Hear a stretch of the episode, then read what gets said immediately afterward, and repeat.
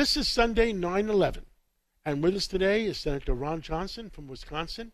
And uh, it's a very solemn day in New York. We're all remembering the friends we lost. Senator Johnson, where were you on 9 11? And could 9 11 happen again? Or you tell us.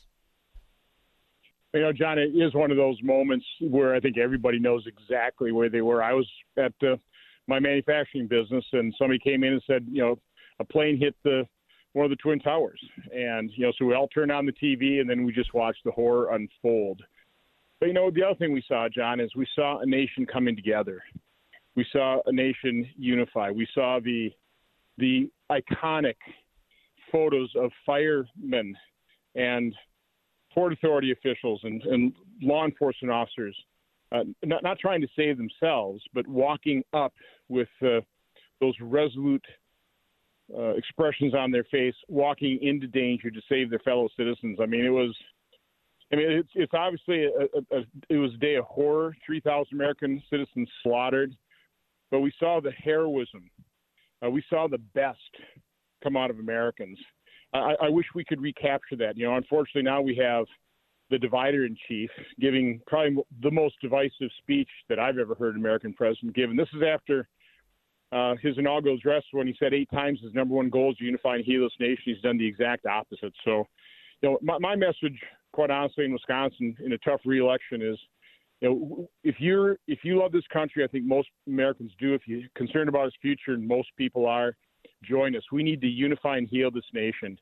Uh, because, quite honestly, to answer the second part of your question, uh, the embarrassing and dangerous surrender in Afghanistan, where we just just waved tens of thousands of, of Afghan Afghans into America without proper vetting, people we didn't know who they were. We've given them identities.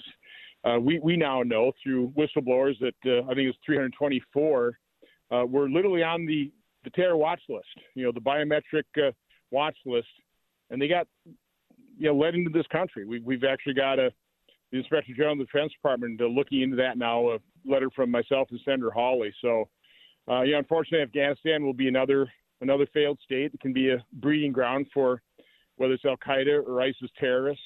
Uh, it's a real danger, but that's you know elections matter, and President Biden, the divider in chief now, has weakened America with every one of his actions. Every one.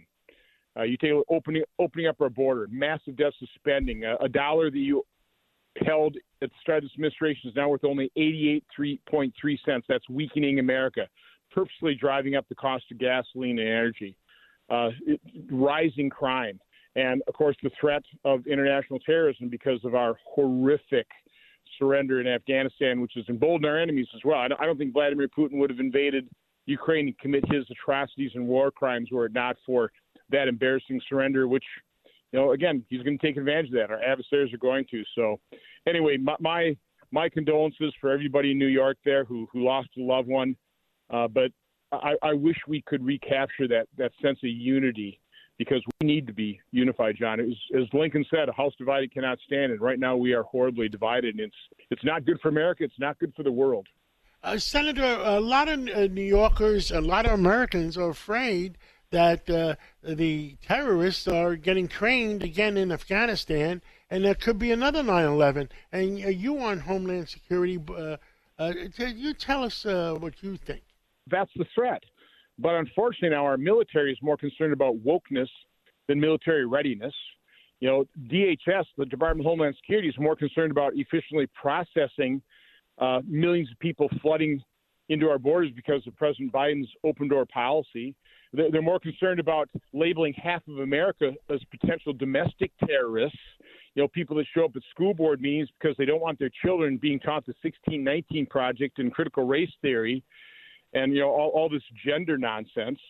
Um, so no, you know, in, with the radical left taking over and infiltrating just about every institution of this country, and now having the control of the White House and both branches in the uh, in Congress, um, people need to be concerned because the radical left is, as I said, weakening this country, and that makes us vulnerable to terrorists and, and our adversaries. And our country, you know, they might not be attacking the World Trade Center right now, but our, our country is under attack um, from uh, our borders, our legal system, our uh, education system, and the American people. Do you live in Wisconsin, and you have an election this November? Do the people in Wisconsin realize how important of an election this is? Well, close to half of them do. We're, we're a deeply divided state. You know, we have half of uh, Wisconsinites with their eyes wide open, understanding that uh, President Biden's fundamental transformation of America is fundamentally destroying us. Uh, so at least half of us do. But you know, they're John, they- they destroying. They're trying to destroy our our our, our oil industry in North America. Uh, they're trying to destroy our car industry in North America. They are, and you know they've they spent well north of fifty million dollars smearing me, assassinating my characters, lying about me, um, and I've got the media. You know, let's face it, we don't have unbiased media. We, we've got advocates for the left, and so no, if, if you want to help me uh, save this U.S. Senate seat, uh, Ron Johnson for Senate.com, I'm, I'm going to need a lot of help because they are they are pouring it in on on me. Well, if I was in Wisconsin, I'd be voting for you.